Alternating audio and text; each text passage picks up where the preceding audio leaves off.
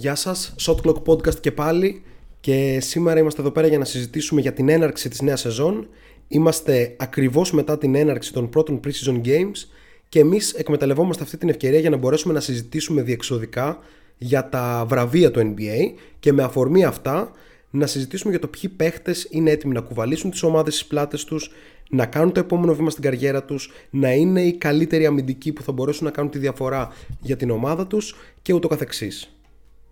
Πάμε να δούμε λοιπόν τις εκτιμήσεις μας για τη νέα σεζόν με μια σεζόν που θα λέγαμε όλοι ότι αναμένεται να είναι εντυπωσιακή. Έχουμε την επιστροφή πολύ μεγάλων παιχτών όπως ο Kevin Durant που μπορούν να καθορίσουν ολόκληρη τη λίγα. Ε, ο Kevin Durant που επιστρέφει για να ηγηθεί της προσπάθειας των Nets να κατακτήσουν την Ανατολή και προφανώς ευρύτερα ολόκληρη τη λίγα. Πολλοί κόσμος ξεχνάει για τον Kevin Durant ε, κυρίως επειδή είχε κάνει την κίνηση να πάει στους Warriors όπου βέβαια στους Warriors έγινε αμέσως ο καλύτερος παίχτης της καλύτερης ομάδας της Λίγκας και αυτό το αποδεικνύουν τα δύο πρωταθλήματα και τα δύο Finals MVP τα οποία πήρε και μάλιστα με χαρακτηριστική άνεση και με ιστορικά καλά ε, νούμερα για έναν παίχτη με τόσο μεγάλο usage. Χαρακτηρίζεται προφανώς από την επιστροφή του Steph Curry αλλά δυστυχώς όχι την επιστροφή του Clay Thompson. Και ε, με όλα αυτά που έχουμε συζητήσει και στα προηγούμενα podcast αλλά και μέσα από τη σελίδα μας ε, στο facebook για τις ε, μεταγραφές που έχουν γίνει, για τα signings, για τα trades που έχουν γίνει νομίζω ότι ίσως είναι η πιο εντυπωσιακή και αμφίροπη ε, σεζόν για το NBA και πόσο μάλλον αν σε αυτό συνυπολογίσουμε και το γεγονός ότι βρισκόμαστε εν μέσω της κρίσης του κορονοϊού άρα πολλές ομάδες θα αναγκάζονται πολλές φορές να παίζουν χωρίς τους καλύτερους τους παίχτες Πολλές ομάδες μπορεί να αναγκάζονται να ακυρώνουν τα μάτς τους και μετά να πηγαίνουν σε πολλά back-to-back. Πράγμα που σημαίνει ότι δεν αρκεί να είσαι ο καλύτερος ε, για να κερδίσεις το φετινό πρωτάθλημα ή για να πάρεις ένα φετινό βραβείο, ας πούμε, σε ατομικό επίπεδο, αλλά πρέπει να είσαι και ο πιο τυχερός. Πρέπει να έχεις δομήσει έτσι την ομάδα σου, έτσι ώστε να μην έχεις κενά και τελικά θα πρέπει να έχεις οργανώσει ε, ένα ολόκληρο project, μπασκετικό, ιατρικό, οργανωτικό κλπ. που να μπορέσει να διασφαλίσει ε, την επόμενη μέρα για κάθε μία από τις ομάδες που θα συζητήσουμε. Πρώτο βραβείο λοιπόν που θα συζητήσουμε σήμερα ε, δεν μπορεί να είναι άλλο παρά το βραβείο των πρωτάριδων, το Rookie of the Year. Μία draft class που πέρασε, η οποία όπως την αναλύσαμε νομίζω πάρα πολύ διεξοδικά, ε, αντίθετα με ό,τι λέει ο πολλής κόσμος ότι είναι κακή, εμείς θα πούμε ότι είναι ίσως από τις πιο dark horse ε, ε draft classes που έχουν ε, περάσει τα τελευταία χρόνια. Τι σημαίνει αυτό, σημαίνει ότι ε, από το 5 μέχρι το 25 όπως είχαμε αναλύσει είναι πάρα πολλοί παίχτες που μπορεί να είναι του ίδιου επίπεδου, επομένως δεν αποκλείεται να δούμε ένα παίχτη στο 5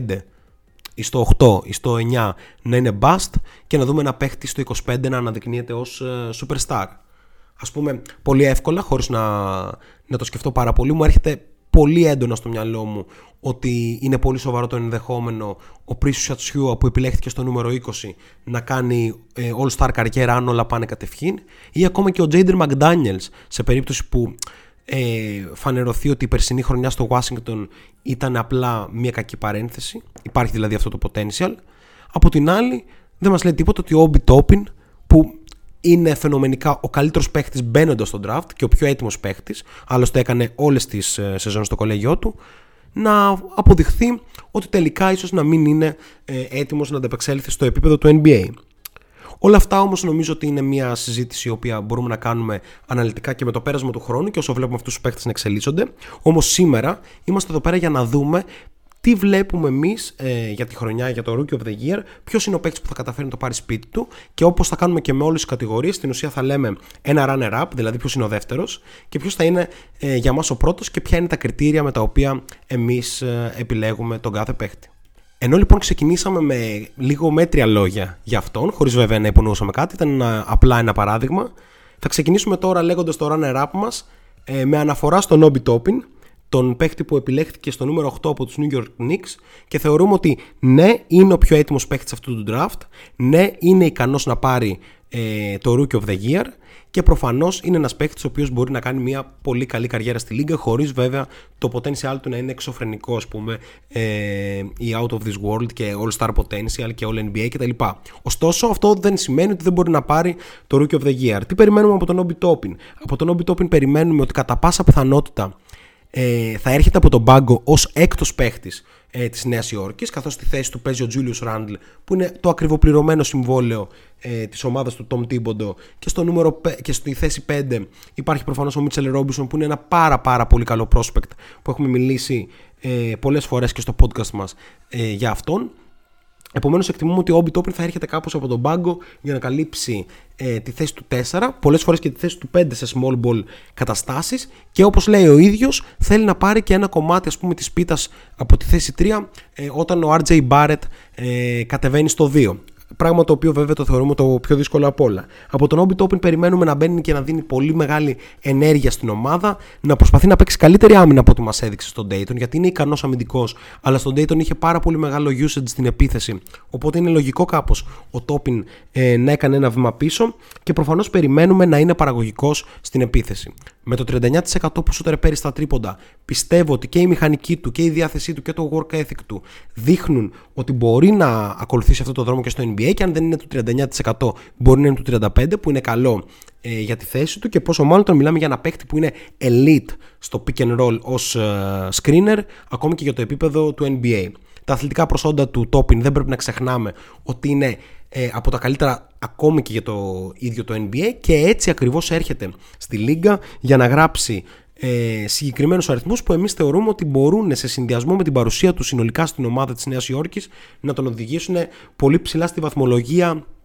ε, του Rookie of the Year. Δεν εκτιμούμε ότι θα το πάρει και δεν εκτιμούμε ότι θα το πάρει διότι υπάρχει ε, ένας παίκτης που λέγεται Lamelo Ball και είναι στο Σάρλοτ όπου θα, θα είναι μαζί με τον Gordon Hayward οι δύο star της ομάδας. Οπότε εκτιμούμε ότι ο Rookie of the Year θα είναι ο Lamelo Ball ε, και, θα, και θα ασχοληθούμε με αυτόν ε, ευθύς αμέσως. Αλλά ο Obi Toppin θεωρούμε ότι είναι το ιδανικό runner-up για τη φετινή χρονιά και εκτιμούμε ότι θα τελειώσει τη σεζόν με μια στατιστική γραμμή κοντά στους 12 πόντους, 8 rebound και 2 assist.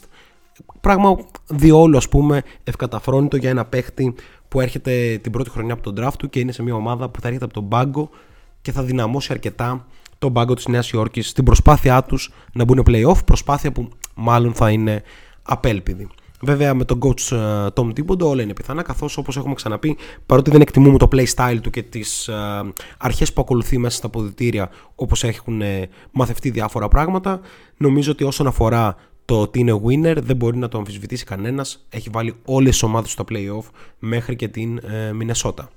Πάμε όμως λίγο στον Λαμέλο Μπολ, ο οποίος εκτιμούμε ότι θα είναι ο Rookie of the Year της χρονιάς. Οπότε είναι το πρώτο βραβείο του Shot Clock για φέτος. Ένα way too early ε, βραβείο. Όπου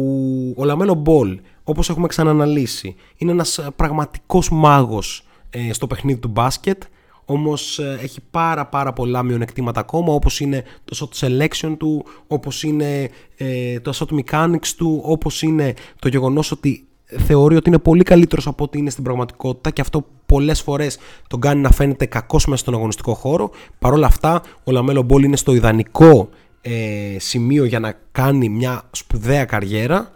Επιλέχθηκε από τη Σάρλοτ και θα είναι ο άνθρωπος που τρέχει την ομάδα της Σάρλοτ. Περιμένουμε πάρα πάρα πολύ καλούς ε, αριθμούς στα επίπεδα των 18 πόντων και 7 ή 8 assist και νομίζω ότι ε, οι αριθμοί του θα μας δικαιώσουν αν και δεν είναι καθόλου δεδομένο ότι θα μας δικαιώσει η παρουσία του, καθώς ο Λαμέλο Μπολ παρά το hype που κουβαλάει, έχει ακόμα 38 προβλήματα όσον αφορά το παιχνίδι του. 38 προβλήματα όπως μπορεί να είναι το... αυτά που αναφέραμε πριν, αλλά όπως μπορεί να είναι προφανώς και η άμυνά του, η οποία βρίσκεται σε πάρα πάρα πάρα πολύ κακό επίπεδο, παρότι υπάρχουν οι δυνατότητες να είναι καλός ε, αμυντικός, όπως ακριβώς είναι και ο αδερφός του, ο Λόντζο Μπολ, ο βασικός point guard των ε, New Orleans ε, Pelicans. Αυτό που νομίζω ότι έχει μια σημασία να δούμε για τον Λαμέλο Μπολ είναι το γεγονός ότι αν ο Λαμέλο Μπολ είναι σοβαρός φέτος τότε υπάρχει αρκετά καλό υλικό στη Σάρλοτ ώστε να μπορέσουν στην αδύναμη Ανατολή κάπως να μπουν στο play-in tournament και αν μπει στο play-in tournament όλα είναι ανοιχτά. Θεωρούμε ότι κάπως ε, η πεντάδα με Λαμέλο, Τέρι Ροζίερ ή Ντεβόντε Γκρέχαμ θα δούμε ποιο από τους δύο θα επιλεχθεί για βασικός και ποιος για έκτος παίχτης. Νομίζω ότι καταλληλότερος είναι ο Γκρέχαμ για έκτος παίχτης καθώς είναι περισσότερο scorer ενώ ο Ροζίερ είναι περισσότερο ε, facilitator. Ε, PJ Washington, Miles Bridges και ε, προφανώς ο Gordon Hayward είναι πάρα πολύ ικανοί παίχτες και νομίζω ότι τους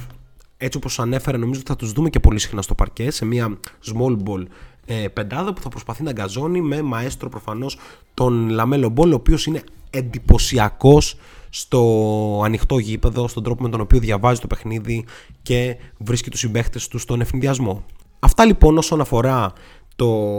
βραβείο του Rookie of the Year. Υπάρχουν βέβαια και άλλοι υποψήφοι όπως προφανώς ο Anthony Edwards ή ο James Wiseman αν όλα πάνε κατευχήν ε, στο, στο Golden State που εκτιμούμε ότι θα πάνε. Απλά πιστεύουμε ότι ο Wiseman δεν θα γράψει από την πρώτη του σεζόν τόσο καλούς αριθμούς καθώς βρίσκεται πίσω από τον Στεφκάρη, πίσω από τον Andrew Wiggins, πίσω από τον Γκέλι Ούμπρε. Παίχτες που δεδομένα είτε αποδίδουν καλά είτε όχι θα έχουν υψηλούς αριθμούς ε, τόσο στις προσπάθειές τους όσο και ε, στους πόντους τους. Ε, επόμενο βραβείο για το οποίο θα συζητήσουμε είναι προφανώς το κομμάτι του αμυντικού της χρονιάς.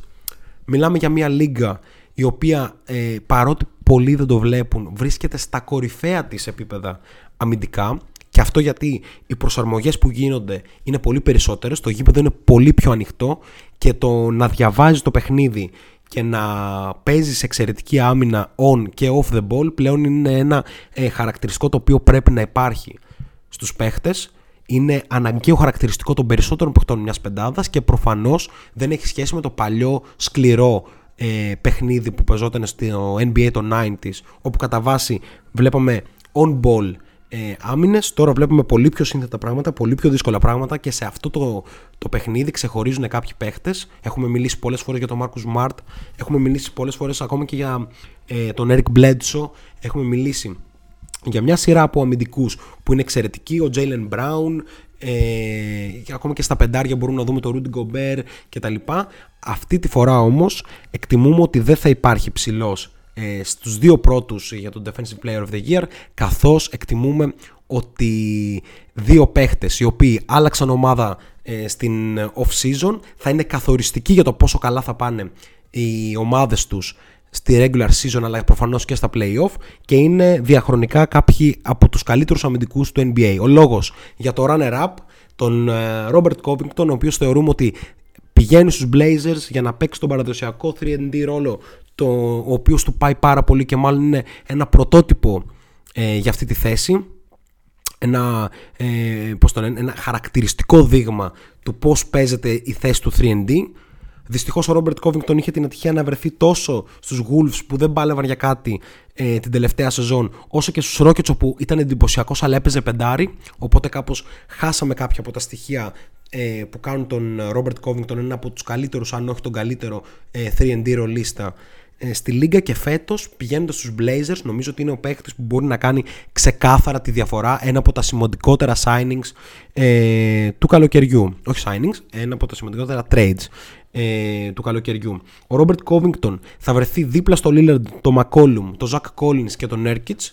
σε μια ομάδα που είναι πάρα πολύ γεμάτη. Ε, Προφανώς υπάρχει ο Καρμέλο Άντωνη, ο Χάρι Τζάιλς, ο Γκάρι Τρέντ Τζούνιορ, ο Ρόντονι Χουντ κλπ, κλπ. Μιλάμε για μια ομάδα πολύ γεμάτη και θα είναι ο άνθρωπος ο οποίος on ball και off the ball θα δίνει τον τόνο με την εξαιρετική του ε, αμυντική ικανότητα και ε, defensive awareness που λέμε, την αντίληψή του ε, σε αυτή την πλευρά του παιχνιδιού και προφανώς θα κάνεις spread the floor ε, στην επίθεση. Εδώ όμως δεν μιλάμε για την επίθεση, εδώ μιλάμε για την άμυνα και ο Robert Covington είναι ο παίχτη που μπορεί να κάνει τη διαφορά και να στείλει τους Blazers όσο πιο ψηλά γίνεται. Ποιο είναι αυτό; Εκτιμούμε ότι όχι απλά θα πάρουν το home advantage, αλλά αν όλα πάνε καλά για τους Blazers, μπορούμε να τους δούμε ακόμα και στις δύο πρώτες θέσεις της Δύσης, όπως θα αναφέρουμε και παρακάτω. Και μάλιστα θα λέγαμε ότι ο μόνος λόγος που δεν δίνουμε το βραβείο του Defensive Player of the Year ήδη στον Robert Covington δεν είναι ο Marcus Smart παρότι ήταν στις βασικές σκέψεις μας και θεωρούμε ότι θα είναι καθοριστικός για τη Βοστόνη φέτος ειδικά με την απουσία του Gordon Hayward. Η άμυνα του Marcus Smart θα βοηθήσει πάρα πολύ όπως και η άμυνα του Jalen Brown που επίσης ε, είναι μέσα στους ε, top αμυντικούς ε, στο NBA τόσο στο κομμάτι της αντίληψης όσο και στο κομμάτι της ικανότητας. Αλλά εμείς θα μιλήσουμε ε, σαφέστατα για τον Drew Holiday που μετακομίζοντας στο Milwaukee θα έχει την ευκαιρία όχι απλά να αναβαθμίσει επίπεδο την άμυνα του Milwaukee πως μέσω της ικανότητάς του να παίζει άμυνα με αλλαγές μέσω της ικανότητάς του να σπάει τα screen μέσω της ικανότητάς του να μαρκάρει οποιαδήποτε θέση μέσα στον αγωνιστικό χώρο. Πραγματικά μπορείτε να παρακολουθήσετε βιντεάκια του Τζουρ Χόλντε να μην μπορεί να σμπροχτεί από τον Γιάννη Τοκούμπο που πλέον είναι συμπαίχτες, από τον Νίκολα Γιώκητς, από τον Νταμάρκους Κάζινς και διάφορα άλλα ας πούμε υπερκτίνη ε, του NBA τόσο δυνατός είναι ο Τζρου Χόλντι αλλά και τόσο έξυπνος είναι καθώς μιλάμε για έναν από τους ε, παίχτες που αντιλαμβάνεται καλύτερα το παιχνίδι ε, και στις δύο πλευρές ε, του γηπέδου είναι από τους κορυφαίους σε αυτό και ιδιαίτερα στην άμυνα ε, πραγματικά όποιος δεν ξέρει ακριβώς πόσο καλός είναι ο Τζρου Χόλντι στην άμυνα μπορεί να παρακολουθήσει όλη τη σειρά ε, τον playoff του NBA του 2018 μεταξύ Blazers και ε, New Orleans Pelicans όπου ο Drew Holiday πραγματικά διέλυσε ένα παίχτη όπως ο Damian Lillard με το τόσο σπουδαίο επιθετικό ταλέντο. Ούτως ή άλλως εκτιμούμε ότι οι Bucks θα είναι η κορυφαία άμυνα ε, του πρωταθλήματος. Ούτως ή άλλως εκτιμούμε ότι οι Bucks θα βγουν και φέτος πρώτοι στην Ανατολή και θεωρούμε ότι είναι μια μεγάλη ευκαιρία για τον Drew Holiday να δείξει το πόσο καλός παίχτης είναι ε, και στο μεγαλύτερο και στο υψηλότερο δυνατό επίπεδο, δηλαδή το επίπεδο των Bucks και να καταφέρει να είναι όχι απλά στην ε, All NBA Defense ε, πεντάδα, όχι απλά να είναι ο Defensive Player of the Year, αλλά μετά από χρόνια να ξαναθυσπιστεί ε, All Star, μιας και νομίζω ότι είναι μια από τις μεγαλύτερες αδικίες το να μην τον βλέπουμε ε, στα All Star Games έναν παίχτη τόσο ικανό ξαναλέω και στις δύο πλευρές του γηπέδου. Επόμενο βραβείο με το οποίο θα ασχοληθούμε είναι το Sixth Man of the Year, το οποίο είναι μάλλον το πιο περίεργο βραβείο για το οποίο μπορούμε να συζητήσουμε, καθώς δεν μπορούμε να ξέρουμε ακριβώς ποιος θα είναι ο ρόλος των παιχτών ε, τη νέα σεζόν. Δηλαδή, αν εξαιρέσουμε τον Lou Williams που ξέρουμε ότι κάθε χρόνο ξεκινάει όντας έκτος παίκτης εντός ή εκτός εισαγωγικών, κατά τα άλλα δεν είναι τίποτα δεδομένο. Α πούμε και ο Dennis Redder είναι πάρα πολύ πιθανό φέτος να είναι βασικός στους Lakers. Θα τα δούμε αυτά και όσο κυλάει η pre-season. Παρ' όλα αυτά θα είναι η επιλογή μας για το Six Man of the Year ο Dennis Redder σε περίπτωση που έρχεται από τον πάγκο. Θα έρθει να καλύψει το μοναδικό κενό που είχε η ομάδα των Lakers που κατά τα άλλα έκανε ένα σεμινάριο ε, το πώς χτίζει την ομάδα σου γύρω από δύο superstar φέτος το καλοκαίρι και πώς καταφέρει να πας ένα επίπεδο παραπέρα μια ομάδα που ήδη είναι πρωταθλήτρια. Δηλαδή για μας ε, ε, στο shot clock είναι ξεκάθαρο ότι οι Lakers είναι μόνοι τους αυτή τη στιγμή στο tier 1 της λίγας και καμία άλλη ομάδα δεν μπορεί να συγκριθεί μαζί τους αυτή τη στιγμή, δηλαδή μπαίνοντας στη σεζόν. Θα μπορούσαμε να σκεφτούμε είτε τους Clippers για να μπορέσουν να συγκριθούν και να μπουν στο tier 1, αλλά η έλλειψη ε, playmaker είναι πάρα πάρα πολύ μεγάλη και έχουμε τονίσει πόσο κοστίζει και θα το πούμε και παρακάτω το πόσο κοστίζει και το είδαμε και στα playoff ε, πόσο κοστίζει και προφανώς ε, οι Nets που έχουν επίση ένα πάρα πολύ γεμάτο ρόστερ έχουν το μεγάλο ερωτηματικό των τραυματισμών και της χημίας, καθώς αυτοί οι παίχτες δεν έχουν παίξει ποτέ ξανά μαζί και ο Kevin Durant έρχεται από έναν πολύ πολύ ε, σοβαρό ε, τραυματισμό.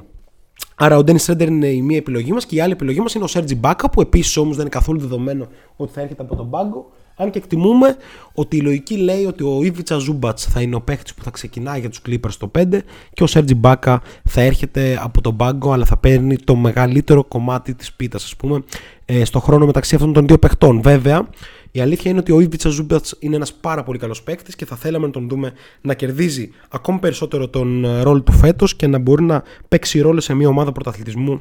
όπως είναι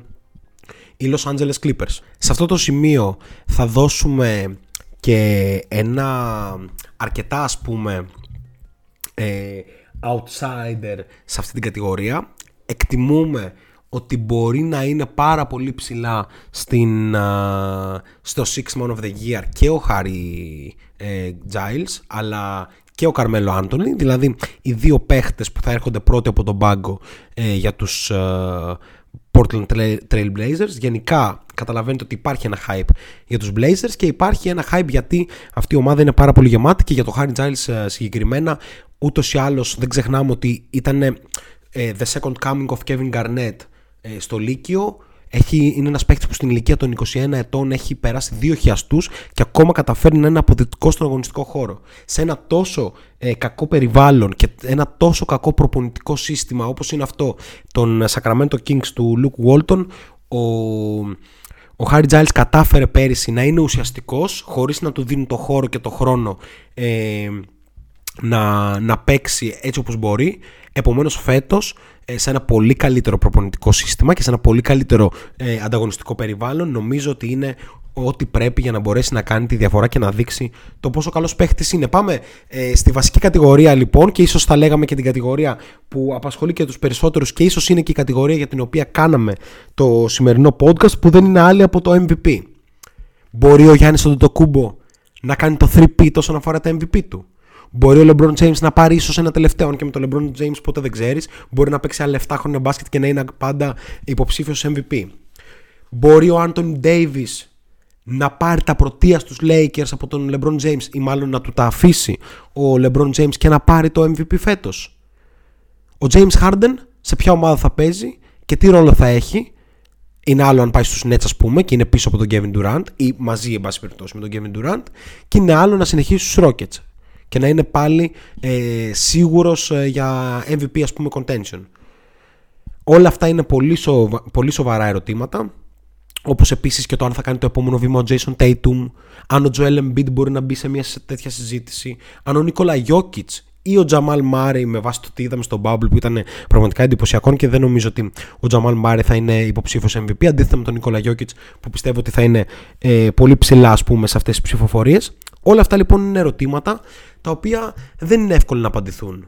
Και σίγουρα σε αυτή την κουβέντα θα μπορούσε να μπει ακόμη και ο Κοάι Λέοναρντ που λογικά φέτος δεν θα πάει σε load management μετά, την, ε, μετά το τραγικό τελείωμα της ε, περσινής σεζόν ίσως πάει να το δει λίγο πιο ε, σοβαρά. Και όμως εμείς μένουμε ε, λίγο αποστασιοποιημένοι σε σχέση με όλα αυτά και λέμε ότι κανένας από όλα τα μεγάλα ονόματα που αναφέραμε πριν δεν θα είναι ο MVP της επόμενης σεζόν και ξεκινάμε όπως έχουμε γράψει ήδη στη σελίδα μας με το runner-up που θεωρούμε ότι θα είναι ο Damian Lillard στα πλαίσια όλου του hype που περιγράφουμε τόση ώρα για τους uh, Blazers. Εκτιμούμε ότι ο Lillard μετά από μια εντυπωσιακή σεζόν πέρυσι προσπαθούσε να κουβαλήσει μια κακή ομάδα στα play-off και τελικά το κατάφερε. Εκτιμούμε ότι φέτος με μια ομάδα stacked γύρω του θα έχει τους ίδιους αριθμούς, αριθμούς που είναι στους 30 πόντους, στις 8 assist, στο 40% τρίποντο κλπ. Και, και προφανώς σε πολλές προσπάθειες και πολύ μεγάλο ε, usage, δείγμα της ικανότητας του Ντάμια Λίλαρντ. Και θεωρούμε ότι ο Λίλαρντ μπορεί να τραβήξει αυτή την ομάδα μέχρι και τη δεύτερη θέση και το home advantage ε, στην πάρα πάρα πάρα πολύ δύσκολη δύση φέτος και προφανώς να την τραβήξει και μακριά στα play-off. Αυτό που μας αρέσει με το Portland είναι ότι έχει πατήσει το κουμπί του πρωταθλητισμού. Πλέον δηλώνει ότι δεν θέλουμε άλλα picks. Πλέον το μόνο που θέλουμε είναι έχουμε αυτό τον παίχτη, τον Damian Lillard και πρέπει δίπλα του να χτίζουμε μια ομάδα πρωταθλητισμού. Και ακριβώς αυτό έχουν κάνει φέτος με μια πολύ βαθιά ομάδα την οποία ο Lillard είναι ικανός και πιστεύουμε ότι μπορεί να την τραβήξει μέχρι ε, όσο πάει και γι' αυτό εκτιμούμε ότι θα είναι ε, ο δεύτερος ας πούμε στο MVP. Ποιος θα είναι όμως πρώτος ε, εφόσον έχουμε αποκλείσει όλους τους υπόλοιπους; Πρώτος νομίζω αναπόφευκτα φέτος θα είναι η σεζόν του θα είναι ο Λούκα Ντόνσιτς, ο Λούκα Magic ή διάφορα άλλα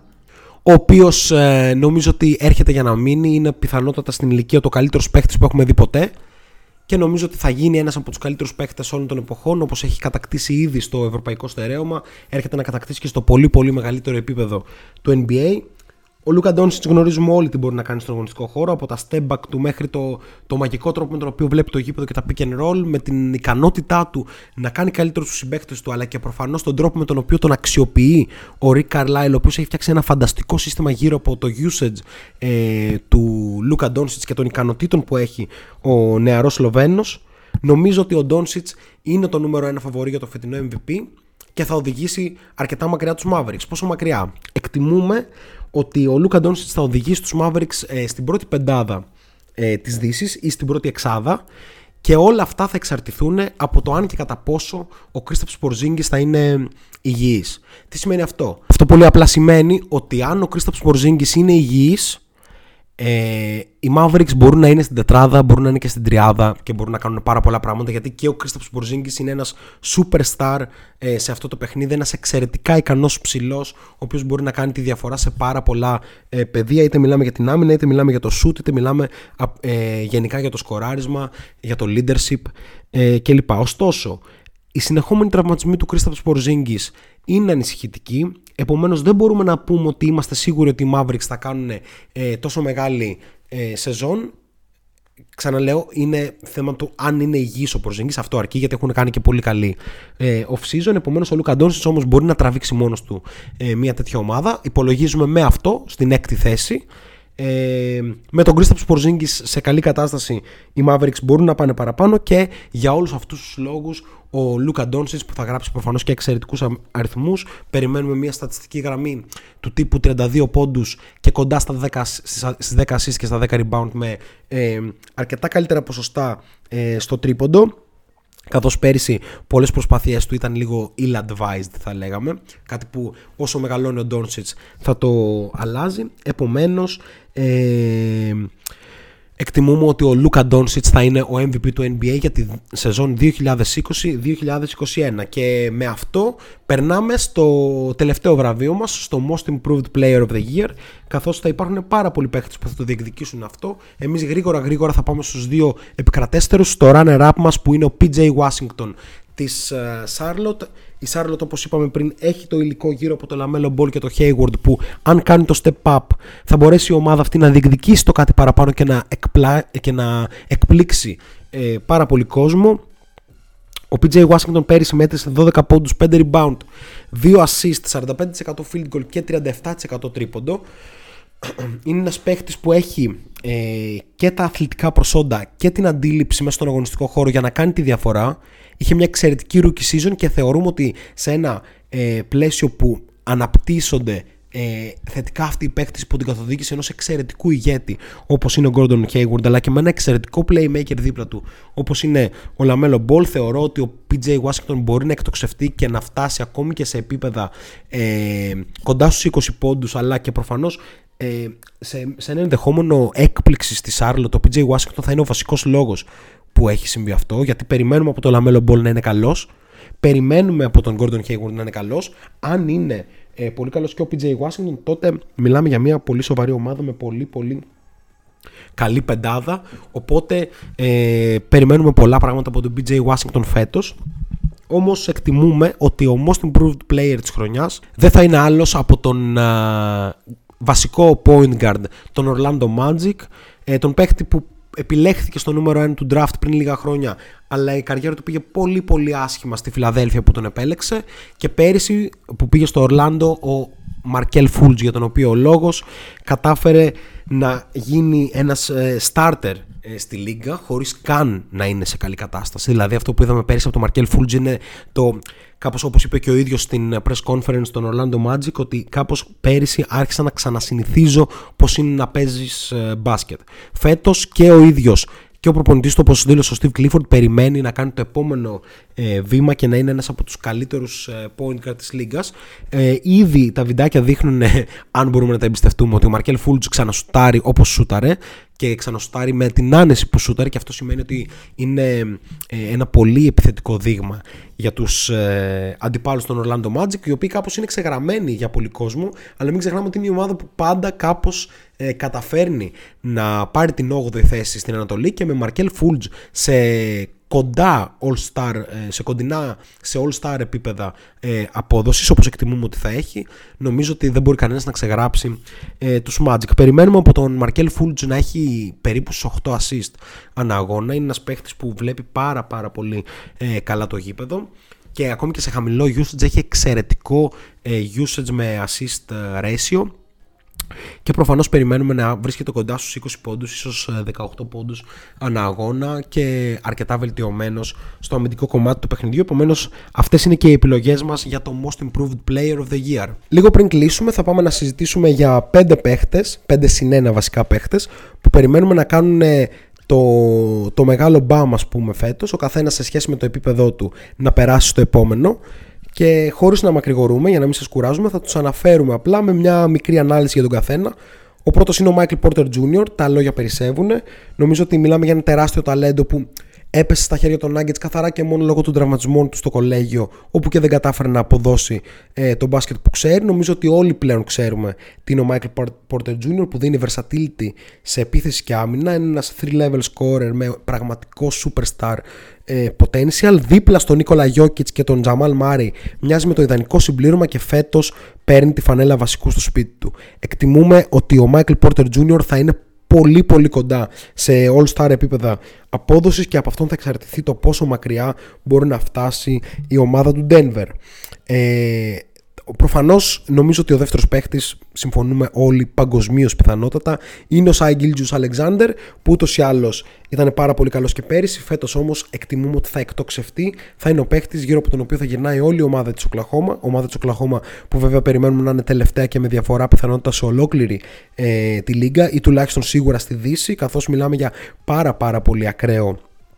ε, rebuilding. Δεν θα πάει για tanking. Θα κατεβαίνει πιστεύω ε, να παίζει όσο, όσο πιο δυνατά γίνεται και προφανώς ο Σάιγγιλ Αλεξάνδρ θα εκπροσωπεί αυτό το στυλ παιχνιδιού. Ένας ψηλός guard που μπορεί να παίξει και στις δύο πλευρές ε, του γηπέδου αρκετά ε, σε αρκετά υψηλό επίπεδο και εκτιμούμε ότι θα είναι μια εξαιρετική χρονιά για το Σάι Γκίλτζ Αλεξάνδρ και μια χρονιά που ίσως είναι χρονιά υποδοχής για τον Κάνιγχαμ που για μας θα είναι ε, το νούμερο ένα στο draft ε, της ε, επόμενης σεζόν. Και αν η Oklahoma City Thunder ως τελευταία ομάδα τύχει γιατί πλέον έχει αλλάξει η λοταρία τύχει να πάρει το νούμερο ένα του draft και συνδυάσει αυτούς τους δύο παίκτες στο ένα και το δύο πραγματικά είναι ένα από τα πιο τρομακτικά δίδυμα που μπορεί να φτιάξει κανένας. Δύο ψηλά αθλητικά μακριά guard που βλέπουν το γήπεδο και είναι team players με ικανότητες σε όλα τα επίπεδα και προφανώς με τον Κάνιχαμ να είναι και κάποια επίπεδα πάνω, ε, τουλάχιστον στην αντίστοιχη ηλικία. Πάμε στον επόμενο παίχτη που είναι ο Jaren Jackson Jr. και θεωρούμε ότι είναι πάρα πολύ σημαντικό να περάσει στο, επόμενο επίπεδο φέτος ο Jaren Jackson Jr. Γνωρίζουμε όλοι το πόσο καλός παίχτης είναι και γνωρίζουμε όλοι ότι έχει τη δυνατότητα να γίνει All-Star. Μην ξεχνάμε ότι είναι πιο μικρός από τον Jam Είναι ο μικρότερος ε, παίχτης ε, σε αυτή την ομάδα. Το μόνο που μας προβληματίζει είναι η υγεία του. Θεωρούμε ότι αν καταφέρει να μείνει υγιής, ο Jaren Jackson Jr. θα είναι ε, σε επίπεδο All-Star φέτος και θα καταφέρει ε, να τραβήξει μαζί με τον Jam Moran και ως τρίτο γρανάζι, ας πούμε, τον Γιώνα Βαλαντσιούνα, την ομάδα στο play-in tournament όπως θα αναφέρουμε σε λίγο. Επόμενος παίχτης που θα αναφέρουμε είναι ο Harry Giles. Δεν θα πούμε περισσότερα. Το αναφέραμε πριν αρκετά ε, αναλυτικά και ο επόμενος είναι ένας παίχτης που θεωρώ ότι φέτος θα σπάσει τα κοντέρ όσον αφορά ε, τους αριθμούς τους δηλαδή θα δούμε ίσως κάτι κοντά στο 24-8-8 κάτι που είναι δηλαδή μια MVP caliber season αλλά προφανώς δεν θα είναι στους υποψήφιους MVP καθώς θα παίζει σε μια από τις χειρότερες ομάδες της λίγκας. Ο λόγος για τον Diaron Fox ο οποίος ε, πιστεύω ότι είναι έτοιμος να κάνει το μεγάλο μπαμ ε, στην καριέρα του που κάνει σιγά σιγά και σταθερά. Μπορούμε να το δούμε. Έχει οριμάσει σαν παίχτης, έχει γίνει καλύτερο σαν παίχτης. Φέτος εκτιμώ ότι είναι η χρονιά ε, του περάσματος στο επόμενο επίπεδο όπως είναι η χρονιά του περάσματος στο επόμενο επίπεδο και για τον τελευταίο παίχτη, για το συν 1 που αναφέραμε. Για ένα παίχτη που ούτως ή άλλως είχε πολύ καλή απόδοση και αναμένουμε φέτος να εκραγεί το νούμερο 1 του draft του 2018 ο DeAndre Ayton ο οποίος ε, θα είναι το τρίτο γρανάζι πίσω από τον Devin Booker και τον uh, Chris Paul στη μηχανή των Suns και θα είναι ε, ο, ο μεγάλος ευεργετημένος ας πούμε παίχτης από την παρουσία του Chris Paul ε, στην ομάδα και ο Andre Ayton ε, νομίζω ότι είναι έτοιμος για μια πραγματικά μεγάλη σεζόν για να μπορέσει τους Suns να επιτυχούν το μεγάλο του στόχο που δεν είναι άλλος από την εισαγωγή τους στα play-off μετά από πολλά πολλά χρόνια. Κάπως έτσι θα περάσουμε στο τελευταίο part του σημερινού σχεδόν 40 λεπτού ε, Shot Clock Podcast που κάπως έχει ένα preview για όλη τη σεζόν πολύ γρήγορα ποιοι θα είναι οι πιο σημαντικοί παίχτες, ποιοι θα είναι οι παίχτες που θα εξελιχθούν κτλ. Και, και δεν μπορεί να κλείσει αλλιώς αυτό το επεισόδιο παρά με, τη, με τα πολύ πολύ ε, νωρίς, ε, τα πολύ πολύ early ας πούμε ε, ranking μας Πάμε στην Ανατολή που βλέπουμε πρώτος τους Milwaukee Bucks. Ε, θεωρούμε ότι είναι κάπως πώς είναι ο James Harden για τη regular season. Ότι ό,τι και να γίνει στο regular season θα αποδίδει απίστευτα, αλλά στα playoff κάπως το χάνει. Ακριβώς αυτό είναι οι Bucks στο συλλογικό επίπεδο. Επομένως θεωρούμε ότι θα είναι η πρώτη ε, στην Ανατολή και πιθανότητα και στη Λίγκα και ίσως με μια σχετική ευκολία. Δεύτερος βρίσκουμε τους uh, Boston Celtics οι οποίοι είναι αποδυναμωμένοι έχουν χάσει έναν πάρα πολύ σημαντικό παίχτη. Έχουν χάσει τον καλύτερο facilitator τους, ε, τον Gordon Hayward, ο οποίος ήθελε προφανώς ένα μεγαλύτερο ρόλο και κανείς δεν μπορεί να τον κατηγορήσει γι' αυτό. Πήρε και 25 εκατομμύρια παραπάνω συνολικά από το συμβόλαιο που του πρότειναν ε, οι Celtics. Σε πάση περιπτώσει, Ε, οι Celtics όμως θα έχουν τον Jason Tatum και τον Jalen Brown στο επόμενο επίπεδο και προφανώς θα έχουν εκτιμώ και τον Marcus Smart στο επόμενο επίπεδο. Οι προσθήκες που έκαναν είναι καλές. Ο Jeff Tick μπορεί να δώσει ε, κάτι από τον πάγκο και ο Tristan Thompson ε, είναι μια καλή προσθήκη σε μια ομάδα αυτού του επίπεδου καθώς βέβαια ε, παραμένουν τα ερωτηματικά γύρω από το αν και κατά πόσο ο Tristan Thompson παραμένει σοβαρός μπασκεμπολίστας αλλά του δίνουμε το ελαφρυντικό το ότι ήταν στους Cavaliers ε, των ε, τελευταίων ετών και επομένως μπορεί κάπως να επιστρέψει σε υψηλά επίπεδα απόδοσης. Τρίτους βλέπουμε τους uh, Philadelphia 76ers οι οποίοι έχουν ένα γεμάτο ρόστερ και ο Doc Rivers νομίζω ότι παραδοσιακά είναι ένας προπονητής όπως έχουμε ξαναπεί και σε άλλα podcast ε, που ανεβάζει επίπεδο την ομάδα στη regular season και κάνει και αρκετούς παίκτες να φαίνονται καλύτεροι από ό,τι είναι. Χαρακτηριστικό παράδειγμα τον Bias Harris με τον οποίο επανασυνδέεται. Τέταρτο το Miami το οποίο νομίζω ότι είναι ομάδα που απέδειξε ότι θέλει να παίξει για τα playoff. Αν και ένα ενδεχόμενο να έχει απίθανα μεγάλη εξέλιξη ο Μπάμα Ντεμπάγιο και να περάσει στο επίπεδο του να είναι ο καλύτερος center ας πούμε ε, στη Λίγκα, που είναι βέβαια πολύ δύσκολο να γίνει τουλάχιστον από τη φετινή σεζόν. Ε, αν δεν γίνει λοιπόν κάτι τέτοιο, εκτιμούμε ότι το Miami θα βρεθεί κάπου στη θέση 4 με 6, αλλά να είναι πολύ πολύ επικίνδυνο για τα playoff. Οι Nets, τους αναφέραμε και πριν, δεν μπορούμε να εμπιστευτούμε μια ομάδα που δεν ξέρουμε ακόμα ε, τι χημεία μπορεί να έχει. Έκτος περιμένουμε να δούμε τους Raptors, ε, οι οποίοι έχουν αποδυναμωθεί, έχουν χάσει τη δύναμη πυρός στη ρακέτα τους ε, το Sergi Baca και το Mark Gasol και θέλουν αυτό το κενό να το, να το καλύψουν με τους ε, Alex Len και Aaron Baines και προφανώς με τον Chris Boucher. Νομίζουμε ότι μόνο ο τρίτος είναι σε θέση να καλύψει ως ένα βαθμό ε, το κενό των προηγούμενων με την ανάπτυξη που θα κάνει ε, σαν παίχτης και το άλμα που θα κάνει φέτος ή τουλάχιστον έτσι εκτιμούμε εμείς και πιθανότατα έτσι εκτιμεί και ο Μασάι Ζήρη. Αλλά παρά το γεγονός ότι είναι αποδυναμωμένοι, νομίζω ότι οι Raptors θα βρεθούν στην εξάδα της Ανατολής με 7 τους uh, Wizards, οι οποίοι κάπως είναι οι κερδισμένοι όπως αναλύσαμε και στο προηγούμενο podcast ε, του trade μεταξύ ε, John Wall και Russell Westbrook. Ο Westbrook αυτή τη στιγμή είναι καλύτερος παίκτης από το Wall, ταιριάζει πολύ καλά με τον Bradley Bill και μην ξεχνάμε ότι για πρώτη φορά στην καριέρα του μετά από πολλά χρόνια, δηλαδή ίσως μετά το 2016,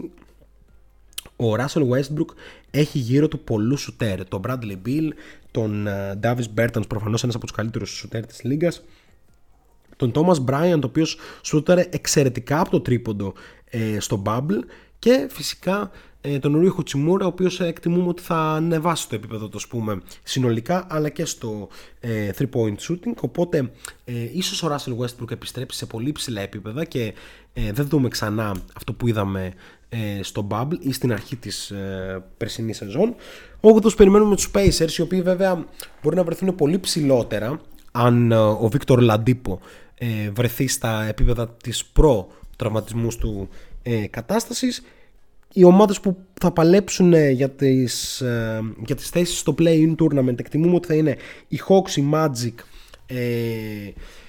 κατά βάση και ίσως οι Knicks και οι Cavaliers αλλά πολύ πολύ δύσκολα το βρίσκουμε. Απλά κάπως υπάρχει ένα hype ε, γύρω από αυτές τις ομάδες τις οποίες εμείς δεν αναγνωρίζουμε ακριβώς. Ίσως λίγο από την, γύρω από τη Νέα Υόρκη μπορούμε να αντιληφθούμε ότι ο coach Τίμποντο μπορεί να γυρίσει μια τέτοια κατάσταση αλλά όχι τόσο πολύ για να μπουν με αυτό το υλικό ε, στο play-in tournament ειδικά με τους Hawks και τους Magic να είναι πολύ πιο έτοιμες ομάδες για κάτι τέτοιο. Ενώ οι Cavaliers νομίζω ότι μπαίνουν σε αυτή τη συζήτηση λόγω ε, του ότι έχουν μια εξαιρετική front line που αποτελείται από τον Kevin Love και τον ε, Andre Drummond. Προφανώς οι Hornets είναι μια ομάδα ε, που έρχεται ως Dark Horse ε, σε αυτή τη συζήτηση. Ενώ Bulls και Detroit νομίζω δεν θα μας απασχολήσουν καθόλου. σω μας απασχολήσει λίγο το Detroit που έχει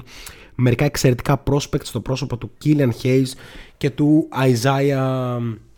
Stewart που είναι δύο παίχτες που εκτός από το ότι έχουν ένα εξαιρετικό μέλλον στη Λίγκα είναι και δύο παίκτες οι οποίοι αξίζει να τους δεις ο Keenan Case από τη μία με το εξαιρετικό ε, στυλ του ως αριστερόχειρας με τα step back του και με το εξαιρετικό διάβασμα ε, στο pick and roll που αναμένεται ας πούμε να έχει και πολλές assist ας πούμε και μάλιστα πολλές από αυτές εντυπωσιακές, ο Γάλλος ε, point guard ενώ ο Isaiah Stewart είναι πραγματικά ένα τέρας της φύσης που εκτιμούμε ότι μπορεί να κάνει ένα τεράστιο μπαμ αν του δοθεί μια σημαντική ευκαιρία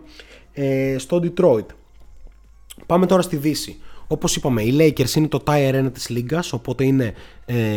στο νούμερο 1. Είναι η ομάδα που κατάφερε να κάνει μια μυθική off-season χωρίς να πάρει κάποιον superstar αλλά να κάνει πολύ ε, συγκεκριμένες κινήσεις για τον τρόπο με τον οποίο θέλει να εξελιχθεί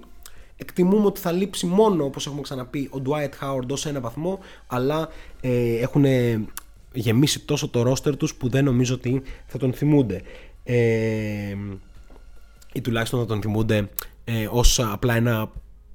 κομμάτι του, της μηχανής για το πρωτάθλημα και όχι ε, κάτι που θα λείψει ας πούμε στο μέλλον. Δεύτερη, οι Blazers. Μιλήσαμε πολύ για τους Blazers, νομίζω ότι δεν χρειάζεται να πούμε κάτι παραπάνω. Εκτιμούμε ότι είναι τόσο γεμάτο το roster που μπορεί να τραβήξει ε, πολύ μακριά. Είδαμε τι μπορούν να κάνουν αυτή η ομάδα όταν είναι υγιείς. Η επιστροφή του Νέρκιτς ήταν πάρα πάρα πολύ σημαντική και νομίζω ότι η μεταγραφή του Ρόμπερτ Covington είναι εξαιρετικά σημαντική για να μπορέσουν οι Blazers να κάνουν τη διαφορά στη Δύση. Επομένως ναι καταλαβαίνουμε ότι ίσως υπερβάλλουμε με τη θέση στο νούμερο 2 αλλά too early ε, οπότε όλοι μας θα κρυθούμε ε, μεταγενέστερα. Τρίτους βρίσκουμε τους Nuggets οι οποίοι ε, έκαναν πολύ λογικές κινήσεις ας πούμε άφησαν τον Jeremy Grant για να μην τους δημιουργήσει πρόβλημα ε, στα ποδητήρια ε, θα αναπτύξουν τον Porter Jr. και τον Ball Ball ενώ κράτησαν τον Ball Millsap είναι ένα τεράστιο κράμα ε, ικανών παιχτών ε, βετεράνων και νέων που όλα αυτά συνδυάζονται από τους δύο εξαιρετικούς ε, στάρ της ομάδας τον Νίκολα Γιώκητς πρώτα και κύρια και κατά δεύτερον τον Τζαμάλ Μάρι ο οποίος αν παίξει στα επίπεδα έστω και στο 90% αυτού που είδαμε στο Bubble νομίζω ότι οι Nuggets είναι ε, από τα μεγάλα φοβορή για την κατάκτηση ε, του πρωταθλήματος. Τέταρτη οι Clippers, οι Clippers οι οποίοι προφανώς έχουν ένα εντυπωσιακά καλό ρόστερ αλλά νομίζω ότι η απόκτηση του Luke Kennard ε, δεν είναι αυτή που αλλάζει τη φάση τους ε, στην περιφέρεια. Η υπογραφή του Reggie Jackson, ε, η ανανέωση βασικά του Reggie Jackson δεν είναι αυτή που κάνει τη διαφορά στη θέση του point guard ε, ενώ όσο καλύτερος και να είναι ο Sergi Baca από τον Motors Harrell δεν είναι ο παίχτης που χρειάζονται αυτή τη στιγμή για να κάνει τη διαφορά. Ναι, τους κάνει καλύτερους αλλά δεν τους περνάει στο επόμενο επίπεδο όπως θα ήταν η μεταγραφή ενός point guard που ακόμα και αν δεν ήταν point guard του επίπεδου του Sergi Baca ο Sergi Baca προφανώς ε, στους ψηλούς αλλά να ήταν ένας παίκτης floor general, ένας παίκτης στα πρότυπα του Ricky Rubio, ας πούμε, που θα μπορούσε να κάνει τους συμπαίκτες του καλύτερους. Πέμπτους βλέπουμε τους Golden State Warriors, που εκτιμούμε ότι θα είναι μια ε, εξαιρετική σεζόν ε, για τους Warriors. Ο Steph Curry εκτιμούμε ότι θα γυρίσει και θα είναι ε, στα επίπεδα της σεζόν του 2015 ή κάπου εκεί κοντά, εν πάση περιπτώσει. Ε, εκτιμούμε ότι ο Steph Curry πραγματικά θα κάνει ε, παπάδες φέτος και στο νέο σύστημα που ε, θα δούμε από τους Warriors το σύστημα της πάρα πολύ μεγάλης ταχύτητας και του transition game κτλ. Ο Draymond Green είναι ο ιδανικός παίχτης στο 4 για μια τέτοια ομάδα ε, καθώς είναι ένας πανέξυπνος παίχτης που μπορεί να, να δει πάσες που πολύ λίγοι στη θέση του ε, βλέπουν ενώ την ίδια στιγμή Wiggins, Oubre και Wiseman θα είναι ας πούμε κάπως ε, οι, οι παίχτες οι οποίοι θέλουν να κάνουν το άλμα στην καριέρα τους ο καθένας για διαφορετικούς λόγους και νομίζω ότι οι Warriors θα, αν και θα βρούμε ευκαιρία να τα πούμε αυτά μέσα στη σεζόν αναλυτικά έχουν ό,τι πρέπει για να πρωταγωνιστήσουν στη Δύση και αν είχαν και τον Clay Thompson με ακριβώς αυτό το ρόστρο, δηλαδή κάπως μπορούσαν να προσθέσουν τον Kelly Oubre ούτως ή άλλως, νομίζω ότι θα μιλούσαμε για μια πάρα πάρα πολύ καλή και ανταγωνιστική ομάδα για το πρωτάθλημα. Τώρα δεν μιλάμε για μια ομάδα που θα πάει για το πρωτάθλημα, αλλά θα πούμε για μια ομάδα που θα παλέψει για το home advantage. Για τους Mavericks αναφέραμε πριν ποιο είναι το κριτήριο. Θα τους δούμε στο home advantage αν ο Kristaps Porzingis είναι υγιής. Όσο όμως δεν είναι ακόμα ε, υγιής, νομίζω ότι υπάρχουν ερωτήματα και γι' αυτό βάζουμε τους Mavericks στη θέση νούμερο 6 ενώ στη θέση νούμερο 7 βάζουμε τους Rockets όσο ακόμα παίζει ε, ο James Harden ε, σε αυτούς. Καθώς ε, αν ο James Harden φύγει καταλαβαίνουμε ότι αυτή η ομάδα θα κατρακυλήσει εκτός αν πάρει εξαιρετικά ανταλλάγματα. Περιμένουμε να δούμε σε τι κατάσταση είναι ο John Wall και ο DeMarcus Cousins αν είναι κάτι κοντά στον παλιό τους αυτό, προφανώς θα είναι μια ανταγωνιστική ομάδα. Ενώ η υπογραφή του Christian Wood ήταν πραγματικά εξαιρετική. Στην 8η θέση βλέπουμε τους Suns που όπως έχουμε ξαναπεί έχουν ε, δυναμώσει πάρα πολύ, αλλά ωστόσο δεν μας πείθει το ρόστερ τους ότι είναι για κάτι παραπάνω και ίσως είναι και υπερβολή να τους βάζουμε πάνω από τη Utah. Ε, αλλά το κάνουμε ε, γιατί πιστεύουμε πάρα πολύ στη δυνατότητα του Chris Paul να βάζει μια ομάδα ε, στα playoff ακόμα και μια ομάδα που Κάπως δεν έχει αποδείξει κάτι ακόμα όπως ε, η Phoenix Suns. Παρ' όλα αυτά οι κινήσεις ήταν ε, ε, εξαιρετικές, δηλαδή η προσθήκη του Jay Crowder ήταν πάρα πολύ καλή, όπως και η ανανέωση του Σάριτς και προφανώς ε, η παρουσία του Chris Paul εκεί πέρα αλλάζει άρδιν ε, τα πράγματα με την παρουσία ενός ε, από τους καλύτερους point guard όλων των εποχών. Για το play-in tournament βλέπουμε τη Utah ε, να είναι το πρώτο φοβορή για αυτό, ίσως και να πάρει και την 8η θέση και να στείλει τους Suns ε, στην ένατη. Βλέπουμε τους Pelicans, τους Grizzlies και τους Wolves να παλεύουν κάπως ε, επί ίσης όρης, ενώ κάπως βλέπουμε στο παρακάτω tire ε, τους San Antonio Spurs καθώς αυτή η ομάδα γεράζει, γε, ε, γερνάει κάπως και δεν φαίνεται να βελτιώνεται εκτός αν ο Devin Vassell βγει ε, κάπως μια εξαιρετική προσθήκη από την πρώτη μέρα ε, που παίξει ε, στους Spurs ενώ ο Sacramento και ο KC είναι οι δύο ομάδες που περιμένουμε να είναι dead last ε, στη λίγα το Sacramento ε, παρότι ο Marvin Bagley και ο De'Aaron Fox αναμένεται να κάνουν πολύ καλή σεζόν κατά τα άλλα υπάρχει σαφέστατο έλλειμμα στο coaching έχουν πιθανότατα το χειρότερο ε, προπονητή της λίγας στο πρόσωπο του Luke Walton ενώ από την άλλη ο OKC πιθανότατα θέλει το επόμενο νούμερο του draft. Αυτά λοιπόν σε 46 λεπτά καλύψαμε νομίζω ε, πάρα πάρα πολλά ζητήματα για την αρχή της σεζόν ε, του NBA ελπίζουμε να το απολαύσατε όσο το ε, απόλαυσα και εγώ. Και θα τα πούμε σίγουρα στο επόμενο podcast κάθε πέμπτη στις 7 live ε, στο Kiki Radio. Σε ενδεχόμενο αλλαγής ώρας θα ενημερωθείτε κατευθείαν. Προφανώς μέσα από το κανάλι μας στο YouTube στο οποίο κάνουμε ε, πολύ ωραία πραγματάκια και μέσα από τη σελίδα μας στο Facebook ή το site του ε, Ballhog. Σας ευχαριστούμε πάρα πολύ ε, που ήσασταν και σήμερα μαζί μας και προφανώς τα λέμε σε όλη την ε, φετινή εντυπωσιακή σεζόν.